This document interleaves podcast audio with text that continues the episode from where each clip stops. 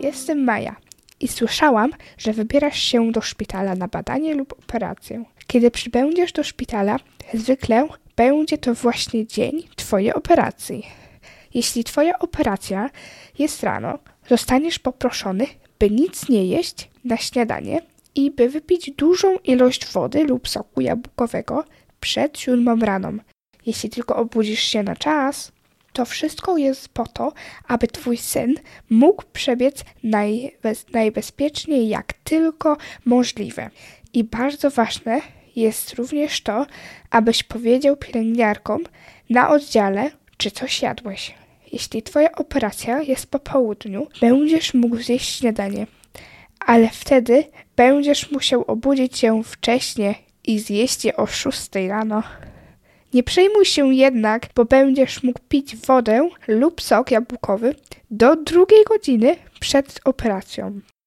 Informacje na temat, czego, co jeść i pić dostaniesz od Twojego lekarza, więc nie musisz martwić się zapamiętywaniem wszystkich tych liczb. Kiedy będziesz na oddziale, wokół Ciebie pojawi się dużo przyjaznych twarzy. Pielęgniarki zapytają, jak masz na imię i ile masz lat. I zwykle poproszą cię również, byś stanął na wadze, byśmy mogli dowiedzieć się, ile ważysz. Zmierzymy także twój wzrost. Pomoże nam to ustalić, jak dużo lekarstw będziesz potrzebować. Czy kiedykolwiek czułeś się jak gwiazda? W tym o, w dniu operacji właśnie tak będziesz się czuć. Dużo dorosłych osób będzie chciało z Tobą porozmawiać. Pielęgniarki będą chciały dowiedzieć się o Tobie wszystkiego. O rzeczach, jakie lubisz i nie lubisz, i o wszystkich Twoich poprzednich wizytach w szpitalu. Wszyscy będą chcieli zadać Tobie i Twojej rodzinie dużo pytań.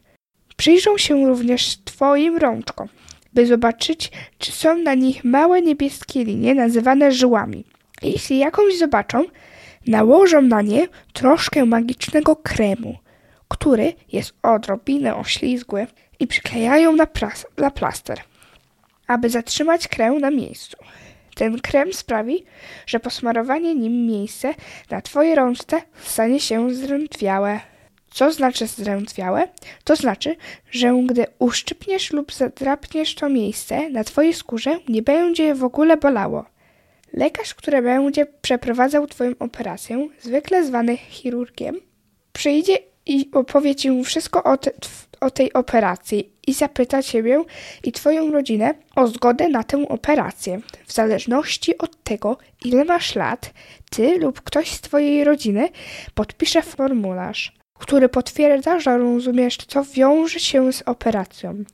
Następnie przyjrze anestezjolog i zgadnij co. Tak, zgadłeś. Zadać ci więcej pytań. Nie martw się, niczego nie zapomnimy. Po prostu lubimy dwa lub trzy razy sprawdzić wszystkim opowie odpowiedzi, aby upewnić się, że wszystko się zgadza i jest super bezpiecznie.